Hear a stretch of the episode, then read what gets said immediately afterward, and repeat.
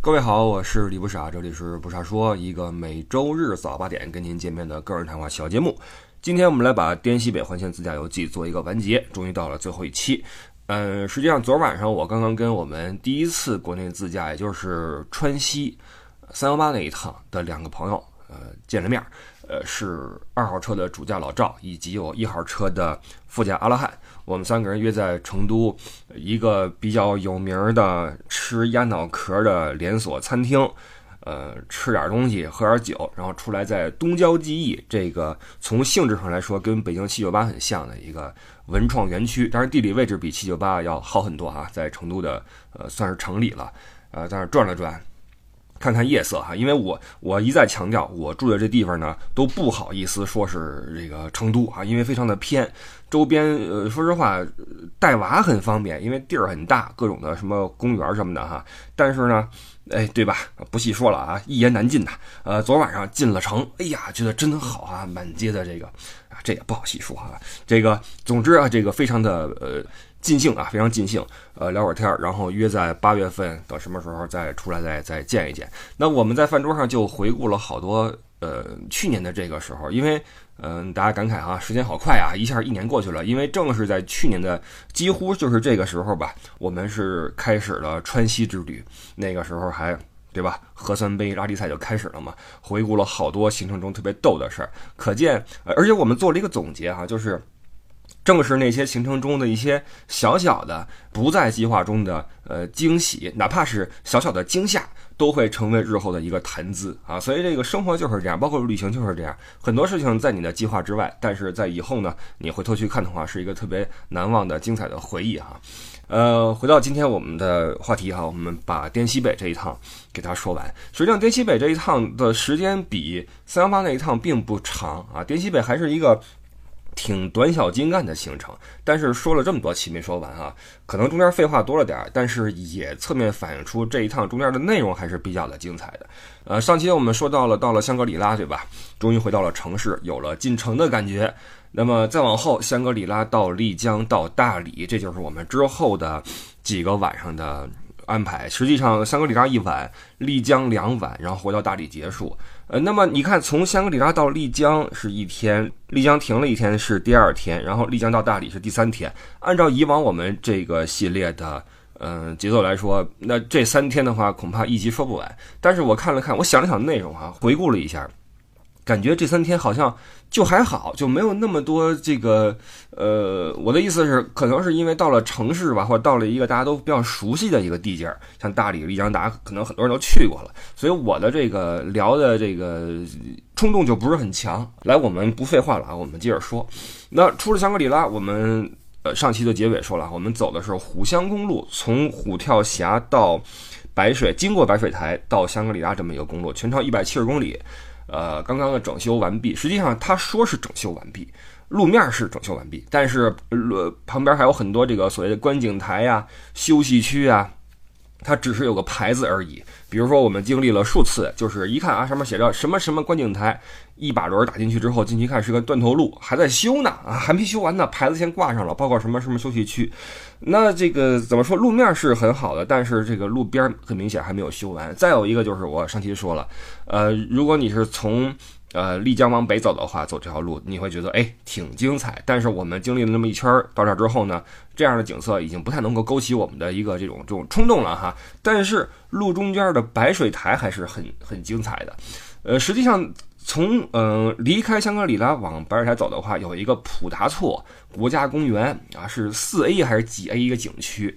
呃，实际上这一条路上有不少这样的大的这种国家公园式的这种景区，我都没有选择，我都没有选择。我不知道为什么，是不是因为我对这种大的景区本身带有某种的。呃，你说不信任呀，还是说某种怀疑啊？我会觉得这么大的地方不太好控制。呃，你进去之后不好说出来的时间，而且里边的景色可能也比较受季节的限制吧。我猜测啊，呃，所以我会倾向于去一些呃小而精致的地方，而不是大而宽泛的地方。所以你看这个。什么什么海呀，什么什么这种景区，我们都没有进去。那我觉得这个决定也没有什么毛病哈，说实话。然后我是把这个呃唯一的一个大的景区放在了玉龙雪山。我这个我们待会儿再说哈。我玉龙雪山其实我也让我觉得有点那个那什么。那就没有进那个普达措国家公园，呃，据说进去之后要玩很久很久，起码要大半天吧，或者说四五小时，而且在里边很多栈道要走啊，包括坐摆渡车什么的哈，呃，总之就没有去。然后我们去了白水台。呃，我我个人回想这一天的话，我觉得时间安排还是挺合理的。因为虎乡公路虽然说只有一百七十公里，但是你开下来你不停的话也要开几小时，因为它限速或者说因为那个路况的原因哈，你要在山里面绕，你不会开得很快，它不是高速，所以你一刻不停开过去就要几小时，加上你在白水台停一会儿那个去游览，加上你去吃个饭啊，加上你去虎跳峡，对吧？那这一天的白天基本上是充实且富裕的。所以我会觉得我们这天的时间安排是是是 OK 的，呃，当然了，另外一种玩法就是你去普达措，然后晚上可能因为你去普达措的话，就会造成你在走虎乡公路的话，白水台你赶不上它的开门时间了，因为你到那的时候基本上就关门了，对吧？所以你就只好包括你再往下走到虎跳峡，虎跳峡基本也关门了，呃，这就是一个很大的问题，所以基本上是普达措或者白水台加虎跳峡这样一个二选一，那我选的是后者。对吧？当然，你也可以进普达措之后，然后出来不走虎乡公路啊，你走高速或者走二幺四，直接去丽江就更快一些啊。反正这个我说了嘛，这条线其实各种的拼凑方法很多，拼接方法很多，大家可以自己去去安排。那么白水台为什么好玩啊？其实，呃，在这个世界上有很多类似的景观，就是因为水质的钙化造成，呃，水下面有一些那种。就黄龙，你们都知道吧？就黄龙景区那种钙质的那种池子，一个一个池子组成一个像梯田似的东西，往下一一点点往下走，呃，挺壮观，而且挺漂亮的。那白水台，你可以把它理解成一个非常微缩的一个黄龙景区，当然没有那么震撼啊。但是我们去了之后会发现，哎，还是值得一去的。这个，首先我想说一点，白水台景区那个门票呀，做的实在是令人提不起兴致来，就是。通常来说，一个景区的门票会把这个景区的精华印在上面。它倒也印了个画，但是是一进门的一个人工的一个池子，就让人会觉得，如果你只看这门票的话，你就觉得这这这你收我几十块钱，肯定你肯定就不进去了。但是实际上，你拿着这票往上走，到了上边还是很漂亮的。包括我去之前，我看了很多攻略啊，呃，一些图片呀，我觉得都没有亲身过去之后看到的感觉那么的，嗯。我不敢说是壮阔，或者说这个多么的美啊，但是还是挺漂亮的一个地方。而且我我记得门票不贵啊，挺值得一去的。然后坡有点陡，进去之后要一路爬坡爬上去。呃，当地有那个呃有牵马的还是牵驴的呀？反正是你可以坐上去，包括上山下山都可以坐这种，对吧？你可以坐这个上去之后就照照相。那那个地方飞飞无人机还是挺漂亮的。然后照照全景之类的，呃，比我想象的要大很多。我以为就那么几个台子，然后去那块儿在边上照个相就走了啊，我都没抱太高期待。那也可能是因为我之前确实是完全没有期待，导致我觉得，哎呦，我还真不错哈，真不错，这地方比宣传的要好啊。同样是宣传，你看虎乡公路的宣传就做足了功夫，但是实际上你去之后觉得，嗯，还好，对吧？但是白水台它没有那么多的宣传，更多的是一些呃年轻人们去那儿玩过之后给你拍些照片，而且是滤镜拉满那一种，你你你以为会怎么着呢？哈。但是去之后会发现，呃，还是不错的啊。那个地方能支持你溜达个从上到下一小时，你坐下来再休息会儿，聊会儿天儿什么的啊，还挺舒服一个地方。那出来之后就可以在旁边就吃个饭了，因为从香格里拉出来玩的白水台也开了一阵儿了，你就基本上到中午了，呃，找个地方吃饭。然后那个地方周边的饭馆可真不多，那就可想而知这条路确实是刚翻修不久。翻修的时候因为没人来，就饭馆自然也不在。那出了白水台，很快就是一个小小的一个地方，呃，有几个餐馆，呃，很难找出一个你觉得不错的啊，都是那个比较简易的，而且地方都不大。我们十几个人能找到一个餐馆不容易，而且进去之后很快就发现就已经满了。我们差不多占了两个桌子，然后里边本来也有个一两桌人，后来还络绎不绝的一直往这儿就就停车过来了，靠边都是那自驾游的啊，然后进来去呃点餐什么的，然后老板已经不接了，说就不行了，满了满了，都照顾不过来了。马里奥都亲自去那个张罗去了嘛，对吧？吃完之后继续出发，就往丽江开。那么到丽江之前是一个非常著名的景区，叫做虎跳峡。这个虎跳峡就跟我们呃。最开始的那个老虎跳名字就有点重合哈，那虎跳峡是金沙江这边哎，对对对，说到金沙江啊，我上一期漏了一个事儿，就是我上一期的封面呢是一个比较有名的景点，叫金沙江大拐弯儿，呃，我我忘了是什么金沙江第一湾呀，还是什么金沙江大峡谷啊，还是金沙大拐弯，名字反正就是这些啊，反正不不不重要。呃，总之是那么一个江水绕成一个欧米伽形状的那么一个地方，呃，怎么说地貌比较奇特，情景比较壮观这地儿。但是呢，上期我不是说了吗？呃，到了这个地方之后，我想吐槽的地方越来越多。那实际上金沙江大拐弯这个所谓的景区啊，也是我想吐槽一个点。为什么说是景区？因为它收费，它是收费的。实际上它是一个大的停车场啊，你只能把它理解为是一个停车场。原本他还想在里边做一些东西出来，比如说那停车场它有一个往下走的地方啊，那个那个楼梯能走下去，然后离那个峡谷比较近的地方可以照个全景之类的。然后回来之后，它有一些洗手间，然后还有一些很大的一个类似于展厅的地方。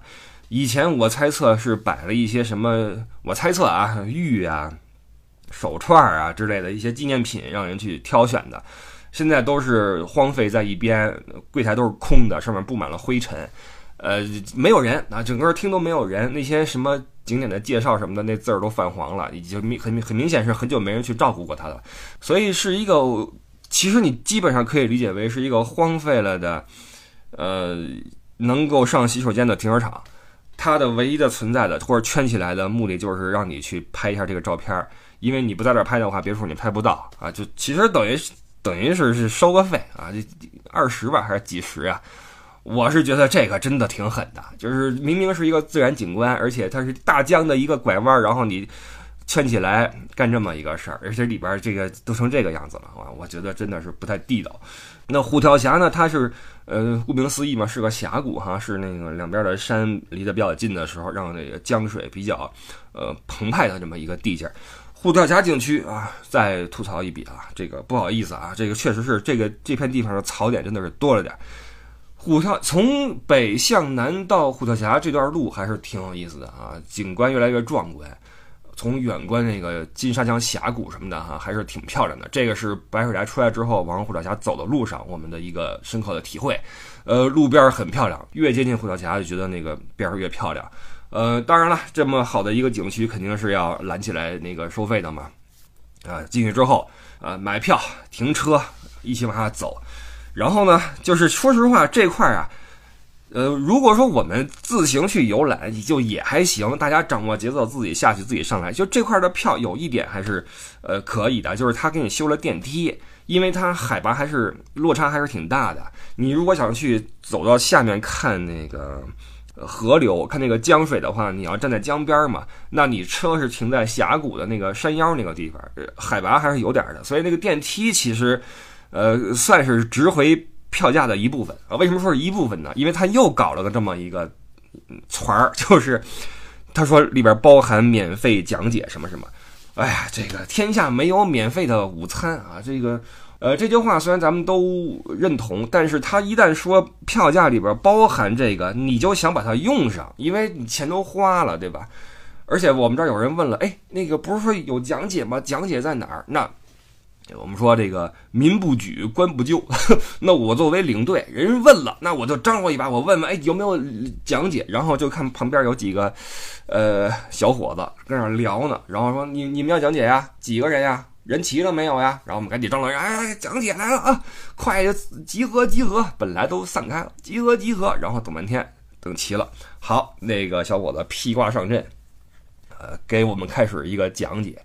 这个讲解，说实话，呃，我几乎没有说任何跟这景区相关的事儿，就没有，就是跟我们说你们都去哪儿了，看了什么没有？啊，没看过是吧？那跟我走。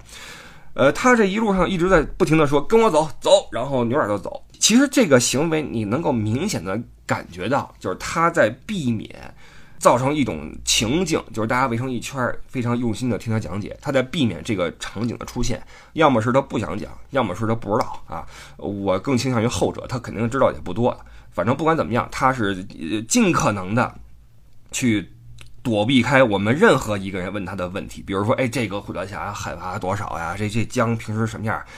我我估计他自己也不怎么知道啊，应该不怎么知道。那我们的这这这这些人都是比较爱玩的，而且挺愿意知道点这种周边的信息的。既然你说韩讲解，对吧？我们就问问吧。他基本上是不回答的，我估计他不知道。那然后不停的做的一个事儿就是下一段电梯之后说啊，这块是什么什么啊？然后来跟我走，然后扭点叭就大步流星往前走啊，就是。就特就几乎是逃窜一样，就特别怕我们说问他点问题，就明显给人这感觉。然后一路上不停的说什么呢？说那个我们这个说祈福呀，我们祈福的话会如何如何？这条道是以前马帮如何如何，然后大家为祈求平安会面向江水如何如何，给你讲讲些这种这种东西哈，不停的跟你说祈福呀，然后这个我们的这个这个习惯呐，然后这个什么怎么算吉祥如意呀？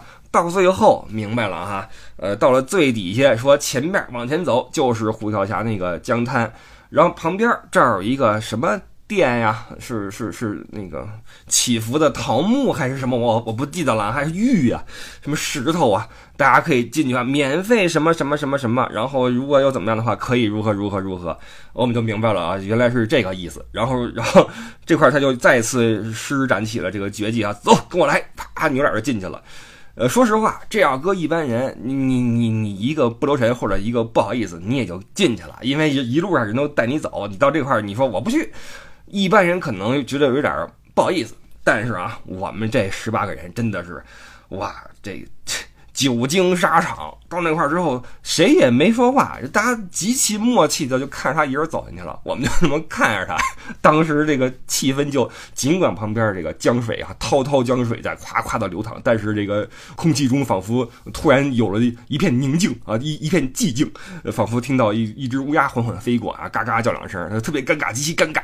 然后我我扭脸看看，我看大家没这意思，但是我肯定也不会进去了。然后我说是是我啊，我挺身而出，我说我们不去了，我没办法，我我得豁出去。我说我我们不去了，就是这种场景啊，会让你你看我用的词儿是什么？我说我豁出去，明明不进去，呃，看你这玩意儿是一个合理的事儿，但是为什么我会说豁出去？因为他就是会利用那种人情中的那种不好意思呀，或者说什么啊，让你。进去，然后里边的人再利用你的一些什么什么，然后让你如何如何，就是这么一个一个套路。所以这个这个免费讲解呢，它真的是没有免费的午餐。我也不知道他们这，我估计他们也可能也没什么工资啊。我估计也是，就像，呃，在松赞林寺，你要是说他那个每张门票里边含那几十讲解费跟那个讲解员有多少关系的话，我觉得可能也没太大关系。说实话啊，肯定有点关系，但不大。我是这个意思。那虎跳峡就更是如此啊，就是一个。把你领下去，然后带你去弄那个玉啊什么的，我们就一人没进去哈，然后就继续走了。我，然后我们同时就是一个感觉，就是第一很尴尬，第二就替他觉得有点有点沮丧，因为怎么就赶上我们这么一波人呢？就是这感觉哈，就是弄得我们也有点不好意思，但也也确实是我们也不会进去，你知道吧？毕竟。你你要说你一路上你兢兢业业，对吧？你要说跟我们掰扯半小时，一直在口若悬河，啊，这词儿可能不太好，一直在这个一字一句的给我们讲解这个地方的历史来源什么的也行，但是那太水了，朋友，太水了。就到最后跟我们说这个石头啊，以前是这块的，对面那个马过来跟这儿过河什么的啊，就就就是这些东西，可以说和这个。呃，职业精神呀，是一点都不挂钩啊，基本上是不沾边的一个事儿。然后最后你要这样的话，让我们进去有点过分了啊！你要是说真的是特别的那个，最后说啊，大家这个看在我辛苦的份儿上，可以进去哈，这个你们随意，但是呢，对吧？你们也理解，我这也是出来谋生啊，可能大家还照顾一下，但是这可真真真有点不行啊，真不行，所以没人进去啊，经历了很尴尬的一幕，然后我们继续向前。然后我们去的时间呢，因为它不是丰水期，所以呃，虎跳峡的那个江水的还是比较的靠下。那块有一个大石头，大石头，然后在丰水期的时候，这个石头会几乎被淹到一个只剩一个顶儿，然后那个江水又滔滔的哈在那啪啪的惊涛拍岸呀，对吧？卷起千堆雪那感觉。但是我们去的时候，那水位比较低，但是也还是比较有气势啊，比较有气势。然后看了看之后呢，乘电梯再往上走就就这么回事。到这块儿啊，到这块马里奥，马里奥神人。中午刚刚展示出了这个这个非常自如的应付大场面的绝技，是吧？就兵荒马乱，就是乱世英雄啊！我记得以前 NBA 有一个叫卡塞尔的火箭队的卡塞尔，是不是外号乱世英雄还是什么呀？就是就场面越乱，他越越那个如鱼得水啊！马里奥这场面，我当时不行了，乱七八糟，他有点张罗呀啊！他就那个表现就跟比老板还像老板，你知道吗？老板就就反而像个碎催。老板甚至要问他一句：“哎，刚才那桌放哪儿了？” 你说他开始张罗啊，这张罗这个，张罗那个。他这个就是我之前说过一句啊，这这是是个神人，脑子里不知道在想什么。我印象非常深刻，从虎跳峡往上走的时候，大家还在议论一些，比如说刚才那个导游。哎，说再说一句，这个导游啊，我们回去的时候就因为走回头路嘛，又路过一次那一下那个玉石那个店。就发现另外的其他的呃被导游带下来的团队全部都跟到了那个店里边，而且围着柜台很聚精会神的听人去讲啊，这是什么，那是什么，我们就更加的感慨说我们那位真倒霉啊，真倒霉！你看这个，这不就开张了吗？对吧？啊，好，我们就坐电梯往上走，这个，然后马里奥这时候说了说，哎，那个咱们来赌啊，就是我们还聊这个虎跳峡呢，要不就聊那玉石，聊天气。马里奥来句说：“你们猜这电梯是什么牌子的？”我去哪儿跟哪儿？那个你们知道那滚梯那个滚梯？说这这有什么什么牌子不牌子？我说那东芝，我也不知道东芝产不产电梯啊，我瞎说一句嘛，对吧？东芝什么什么那个呃日立什么这种日日产？他说不不不能搞，应该不是日产。呃，我我回头看看。过去之后啊，那个找那电梯上面那名牌啊，找半天哦，是这个品牌，国产这个品牌，这个品牌跟这儿能够谈下这个生意来哈，说明如何如何，开始掰扯这个，就不知道这他他脑子里边成天在琢磨什么事儿啊，非常神的一个人，非常非常神，每次跟他见面都听他白话，我都这个很很怎么说呢，不明觉厉啊，这是神人。上去之后，好开车就往丽江走了，到了丽江就到了马里奥主场，为什么？他有一个好朋友。就最早搞那些高端民宿的那那波人，一个老板在这儿有自己的一个一个铺子。于是当天晚上，马里奥带着我去了他那朋友他们家里边吃顿家宴。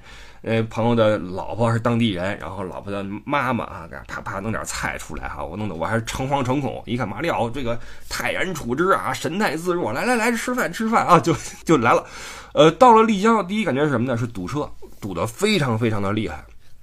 有些路几乎是堵死，那不愧是丽江，是吧？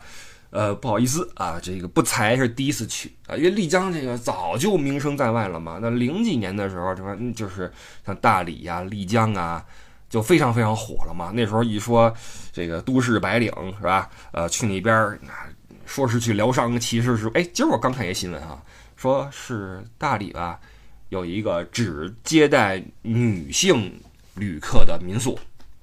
就是只接待女性，说，呃，老板的那个原话是说，呃，防止那些这个，呃，借着什么艳遇的名字去什么，呃，危害女性权益的这种事情出现啊，弄了个纯女性民宿，呃，那那侧面就说明一个现象，就是那边他在这个，对吧？这种我们总说一个词叫艳遇啊，艳遇什么的，呃，现在怎么样我不知道，但是在零几年的时候。一说大理，一说丽江，哈，总跟这点词儿沾边儿。那个时候，呃，去那边还比较的怎么说呢？比较远啊，也没通什么高铁。然后那时候坐飞机也不容易，对吧？那没那条件。呃，一说去那边好像挺远的似的哈。然后因为这一远就有点那种，对吧？放飞的感觉，就容易出点什么事儿。一说丽江如何如何，但是我像我这就二零二三年再去的话，那就是一个旅游城市了嘛。呃，丽江给我感觉就是开发已经开发到极致了，我觉得。啊，到极致了，就是怎么说呢？其实上个周末我刚刚跟家人去了趟成都周边的叫街子古镇和圆通古镇这两个地方转了转。那在街子古镇，我们是住宿了一晚。说实话啊，我在街子的晚上我出来转的时候，有那么几个街区会让我感觉仿佛到了丽江。为什么呢？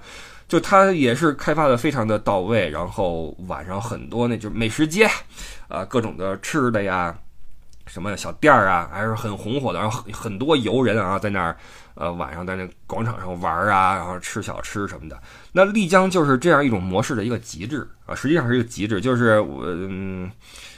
咱不说原因了啊，它是更早啊，还是规模更什么，还是开发集团更加得力啊？总之，它是把任何的一个一个呃值都拉满了。比如说呃商业化，比如说呃产品的这种精细程度，比如说民宿的这种的标准啊等等的，我觉得它是基本上是拉满了。在国内的这种古镇上面，丽江来说，就是你如果不聊原生态这块的话啊，丽江应该到极致了，就是它的商业化应该已经满了，然后全是人，特别特别的火。我们这个有一说一，他的商业化并不令你感到不舒服，就是他的坑没那么多吧，起码我觉得还好啊。就是那些店什么的，价格也没有那么坑，呃，不就是打点那个银器嘛，对吧？然后卖一些鲜花饼。呃，人声鼎沸的一个地方啊，人声鼎沸。但是你你你不要想着说在那儿有有什么古朴的玩意儿什么的哈，包括那什么大水车之类的这些东西就不重要了。进去之后你就逛吧啊，就体会这种摩肩接踵的人声鼎沸的感觉吧，对吧？都是游客一起去吃吃喝喝，就是这么个性质。所以我就说嘛，如果下次再搞这个滇西北的话，我会把这个起始点跟这个结束点啊放在丽江啊，放在丽江。那我们为什么在丽江这次住了两晚呢？因为我们是把第二天这一天放给了玉龙雪山。当然，有些人是上去过的，或者有些人他就也不想上，那没关系，想上的就上。但是玉龙雪山有一个很大的问题，就是这票你搞不到。当然，这票今年是个大问题啊！今年你看四处各个地方都是呃供不应求。你国内市场是各种的票你约不到，国外也一样。你以为什么梵蒂冈博物馆、那罗马斗兽场那票搞不到啊？是真搞不到。要么他是在疫情后，呃，改了一个新的什么系统，要么就是呃，忽然全世界的人都在往那儿去涌，导致这票你就买不到，就很头疼。而呃。对于散客来说，如果说你去每个地方都弄不到票的话，这无疑是对你的旅游的一个很大打击，对吧？你如果说是跟团走的话，那可能有一个组织能帮你去搞票去，但是他肯定也有自己的途径了。就是我强烈的认为啊，就是这种票搞不到的景区，怎么说呢？这个票源呀，都都这么说吧。前两天，前两天是成都蓉城主场对阵北京国安。中超联赛，那我作为一个常年，当然近几年没有啊，呃，以往是常年关注中超的这么一个人。那成都主场踢北京，那这个对吧？而且今年成都主场的球是非常火爆嘛。其实西南西南这一块儿本来就是一向往前推的话，四川全兴对吧？那时候多火呀，球市。后来生生给那什么了，就很可惜。那现在又火起来了，那我心想就凑凑热闹吧。买个票吧，结果我跟你说刷不到，就是你你你抢票，我还真的是可丁可卯、可分可秒的去奔着那个时间去摁的那个抢票，抢不到，刷新刷不出来。我觉得这这就就很奇怪，你为什么奇怪？与此同时，很多黄牛他会找到你要票不啊？这这张哈。这票炒到多少钱了？都不是说两倍、三倍价格了，炒得非常非常高啊！就是随行就市吧，就让人觉得这就不对了啊！这很明显这就不对了。所以这个票真的是，你看现在这个罗马斗兽场的票也是加价去买。你去某宝上去找什么罗马斗兽场的票啊，成都主场的门票，你都可以加价买到。那就不禁让人想问一嘴：这票源是不是这怎么回事呢？对吧？那么说回来，这个玉龙雪山也是我。第二天想上山的哈，注意刷票了啊！刷那个抢票，叭叭叭叭一顿操作，然后几个人抢到，几个人没抢到，抢到的话就就上去了，就这么回事。所以这个玉龙雪山就让我觉得，你这这样的话就有点难受了。所以我也没上去啊，因为我也没抢到，但是我也不遗憾，因为本来就是计划上山的上山，没上山的话，当然我们也有其他的项目安排，比如说去旁边的一些那个。我们去了两个古镇，一个是束河古镇，一个是白沙古镇啊。这是我们没上山的，那我没上，所以我就跟着这个自由活动的去了两个古镇。那束河是离丽江比较近的一个古镇了，一度开始收费啊，现在又不收费了。呃，去那儿转悠了一个上午，然后又转战到白沙。这两个地方还是不太一样，就束河它跟丽江有点像，开发的比较多一些。呃，而白沙呢？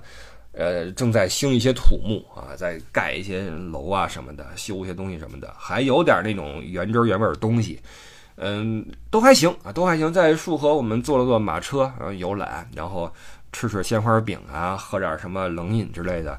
到了白沙，白沙有一个网红包子铺，去吃个包子。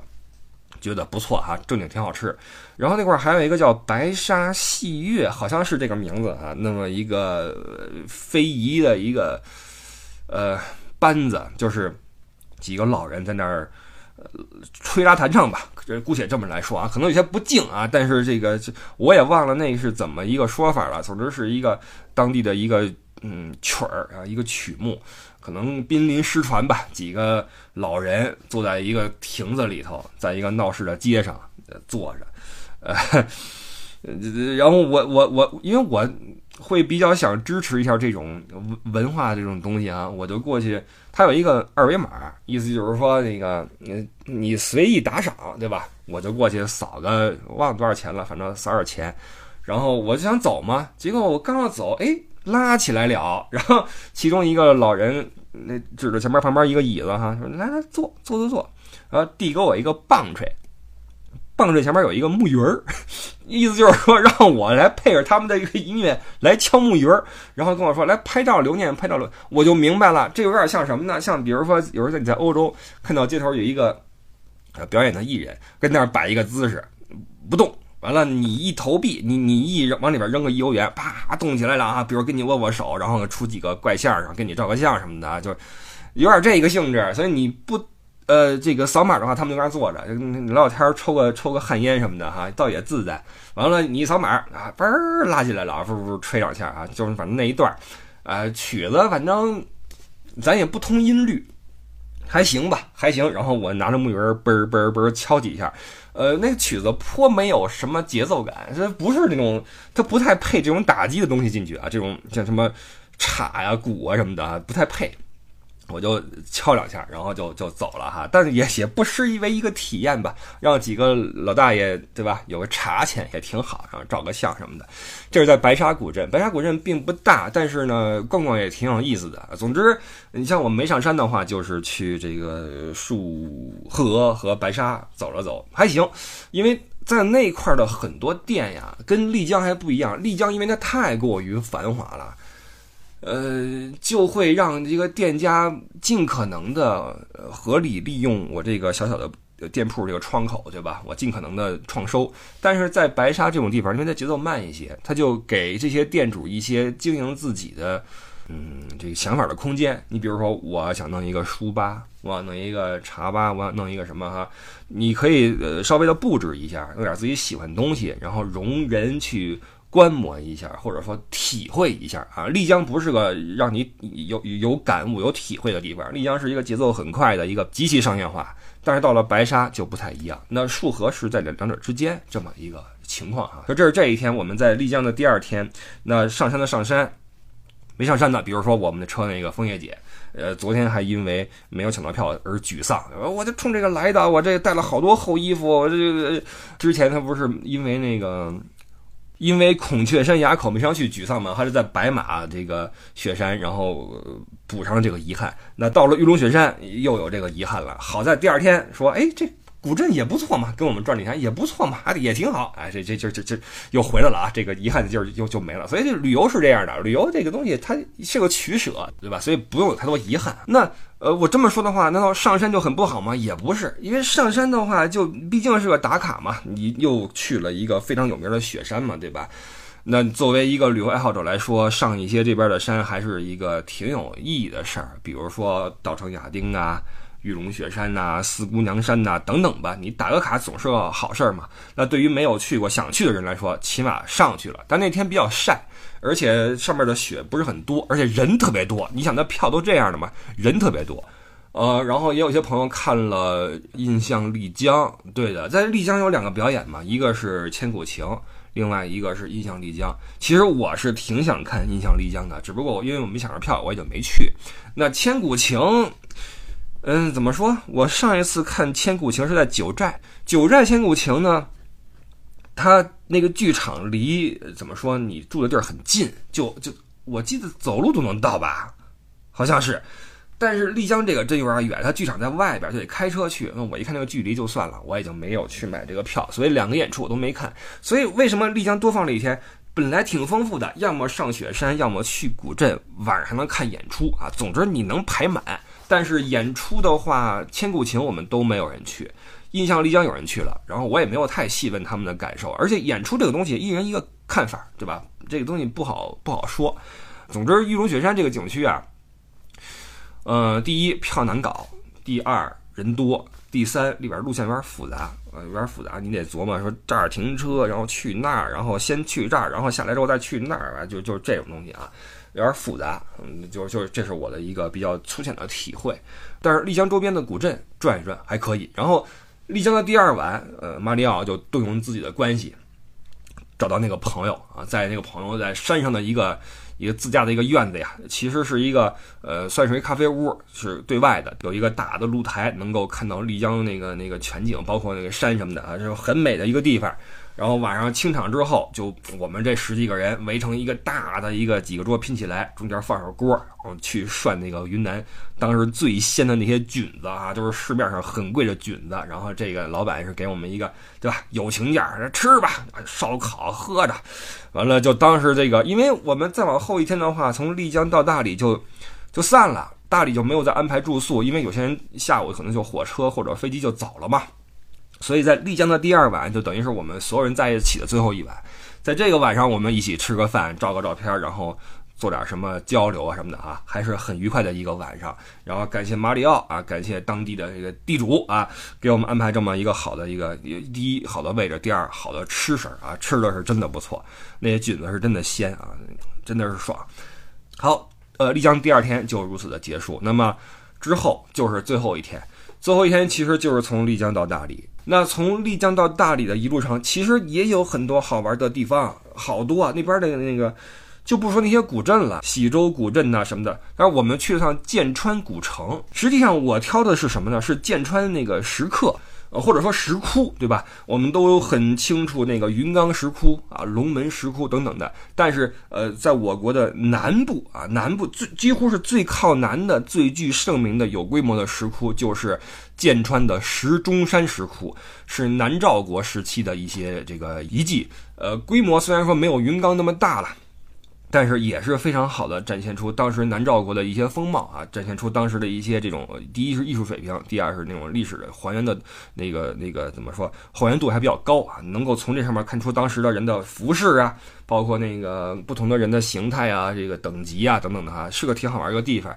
但那块其实挺费时间的，你要开车去那个石钟山景区，然后那里边也有摆渡车，然后在几个石窟那儿走。呃，据说里边管理的也不是很精细，去的人因为也不多嘛，对吧？是是个这样一个地方，比较冷门啊，比较冷门。但是最终我们没有去成，因为就是因为它比较的耗时间。我们。一开始去的剑川古城就耗了我们非常多的时间，因为这个古城比我们想象的有意思的多啊，有意思的多。它是一个挺有文化底蕴的地方。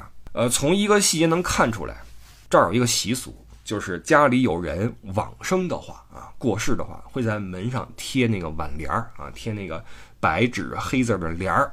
那么我们走那个小路啊，这儿真的就是一个没什么商业化的了，因为我估计游客不多。它有点灯下黑的意思。它在丽江跟大理中间，你想想吧。通常来说，作为游客的话，不会在这儿停的啊。也就是我们自驾的这个团队比较的，呃，比较的葛，往这儿扎了一脚。反正我是特喜欢，我觉得这脚扎对了，我特别喜欢这个地方。走那个小街，看那个家里边那个院子木门上面贴很多家都贴了那个那个帘儿。当时我在想，怎么怎么这么频繁呢？后来一想，哦，可不是嘛，因为前一年的年末，对吧？我们今年年初，那我们不是对吧？我们突然间那什么嘛，那就就会有那什么嘛。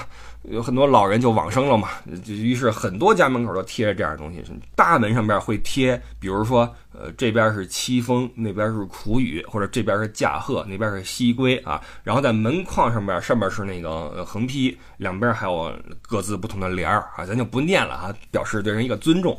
就是说，从这块能看出来，本地人的这个文化底蕴还是可以的啊。这剑川古城，呃，给我很深的印象，而且从这个城的街名上能你能看出来哈，什么文。县街呀，昭中祠呀，建阳楼啊、文照路呀，这一听就是比较有底蕴的一些一些名字，对吧？然后这个古城里面呢，有一个剑川县历史文化博物馆，可惜我们去的时候没开啊，这这这不知道为什么。呃，好在建阳楼是开着的，建阳楼是中心的广场旁边一个大的一个楼子，呃，里边有一个嗯，怎么说呢？滇西的一个文化的一个展览吧，算是个展览。有一些这种历史照片什么的，然后我们进去转了一圈，有几层哈，就挺好。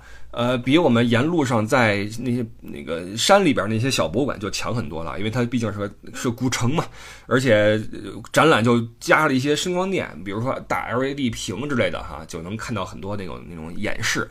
然后我们就看到了。呃，比如说怒江的溜索呀，然后怒族的生活状态呀，傈僳族的一些起居的什么马帮啊，什么一下就把我们从第一天开始，因为我们第一天就去看的那个溜索嘛，有人还做了嘛，从第一天开始的所有的这一路的这种见闻呀，就给串起来了。就是你你如果没走过的话，你看这个东西没什么感觉。但是你去过之后，在最后一天，我们在这个地方看到了一个滇西的各个少数民族的这种生活起居的这种文化展示，包括一些本地的习俗呀，就非常的加深印象，而且觉得说，哎，这块我们看过啊，这不就那什么吗？就非常有感觉。所以在剑川古城的这一下啊，特别的好。这个古城真的是一个意外的惊喜，我之前都没想到这块这么好玩。呃，我估计以后还是会去的啊，还是会去的。特别推荐剑川古城一个。呃，非常的不商业化的，然后有规模的、有文化底蕴的古城啊，真的很好。呃，里边吃的也不错啊。我们最后吃了个吃什么来着？哎呀，特别有意思一个东西啊，盖帽，对，叫盖帽。我们我们看那个那招牌叫什么什么双盖帽，哎，这边是篮球术语啊，怎么 什么意思？后来明白了，其实就是类似于上海话的浇头啊，可能在陕西那边叫臊子。啊，就北京叫卤，就是双盖帽，就是双拼卤，就是这个意思啊。双盖帽，我们就吃点这双盖帽，就但是很好吃啊。那个耳丝上面浇点这个玩意儿，哎，还还是还是很爽的，吃点本地的东西。然后那那个铺子也是非常的简朴啊，那个木头桌子、木头椅子，跟本地人一样，吃点东西走人，在那儿哎玩的是真的特别开心。然后从剑川出来之后，基本上大家就。告别了，因为有些要赶飞机呀、赶火车呀、赶着还车呀就走了。那我们车呢，卡了点儿，又去了一个喜洲古镇，人挺多的，因为那天好像又到了周五还是周六啊，反正是个周末的样子，人特别多。然后。嗯，你从原生态上来说，你当然比不上那剑川了，你也比不上那些那个古朴的地方。从商业角度来说，你也比不了丽江，而且它在市容市貌上边不太行。就是尽管说也是一些美食的铺子，但地下好多那个油啊、什么纸屑呀、冰棍儿的那个皮儿啊、什么包装啊，就是这个。然后人特别的多，可能也是它因为离大理比较近吧，大理边上吧，就好多好多人去。然后在那儿我没留下什么很深刻的印象，而加上我们也赶时间，而且那个停车场离呃古镇也比较远。总之展了一眼就立刻就走了，因为要考虑到那个火车时间就走了。然后从喜洲就去了大理，呃，中间那条路不太好开呀。大理古城那个位置呀，真的有点尴尬，就是大理的机场它在洱海的东边。古镇在洱海的西边，你得从底下掏一下绕上去，这一绕要绕好远，我记得得三四十分钟应该是。然后古镇呢，往北走、往南走，那个路啊都是那种好多车汇入，然后也车道也不宽。加上有好多本地的那种小车在上面啊，呃，那包括那个很多打卡的，那到那块儿之后，你能看到很多五颜六色的小车辆拉去边上的一些池子呀或者草坪啊，网红打卡嘛，带你去拍照什么的啊很多，那就文旅业就开始了。呃，总之从大理不论是往南走还是往北走，那个小路都很不好走，我印象是真的是特别耗时间。那我呢就在大理住了一晚上，因为我是第二天坐飞机。等于我在机场还车嘛，那之前一天我就在大理住下，呃，有一位本地的有开民宿的一个听友啊，招待了我去他的民宿去逛了一眼，呃，挺好的一个小院子，很安静。然后他本身是个艺术家，呃，是作画的，在那边弄了个民宿。然后我发现大理真的是一个很多很多这样的人士的一个聚集地，就是都有点手艺，要么是画画的，要么是写东西的，要么是摄影的，要么是手艺人或者唱歌的。都在这个若干年前或者某个时间吧，汇聚到大理这个地方。可能因为这个地方它对比较的偏安一隅，然后可以让你经营一些自己的东西，对吧？然后弄个小民宿，我觉得这种生活也挺好啊，也挺好。弄个院子打理一下啊，一是让自己有一个收入的来源，再有一个呢，过着自己想要的一种节奏的生活。嗯，我我大理，说实话我没有好好的去逛啊，但是我的初步的印象是大理比丽江呢更偏呃文艺一些啊，更允许你在那儿做一些理想化的事情。丽江真的是开发到极致了，大理还比较文艺啊。但是我我很遗憾，我也没有逛太多，所以我下次去的话，在古城里边好好再逛一逛哈。但是大理周边的那些地方还是还是可以的，包括在丽江周边的一些古城还是可以的。那地方的旅游资源太丰富了啊。总之，滇西北的环线呢，到这儿就就结束了哈。那么我们也是非常开心的道别，然后，呃，相信各位跟我一样哈，呃，现在回想起来还是有很多活的这个画面在眼前啊。这一趟真的是，嗯，很轻松，然后看了很多的美景，感受到了很多的不一样的风情，也吃了很多好吃的，是一趟很有意思的自驾之旅。当然了，也有一些遗憾，比如说没去成那个。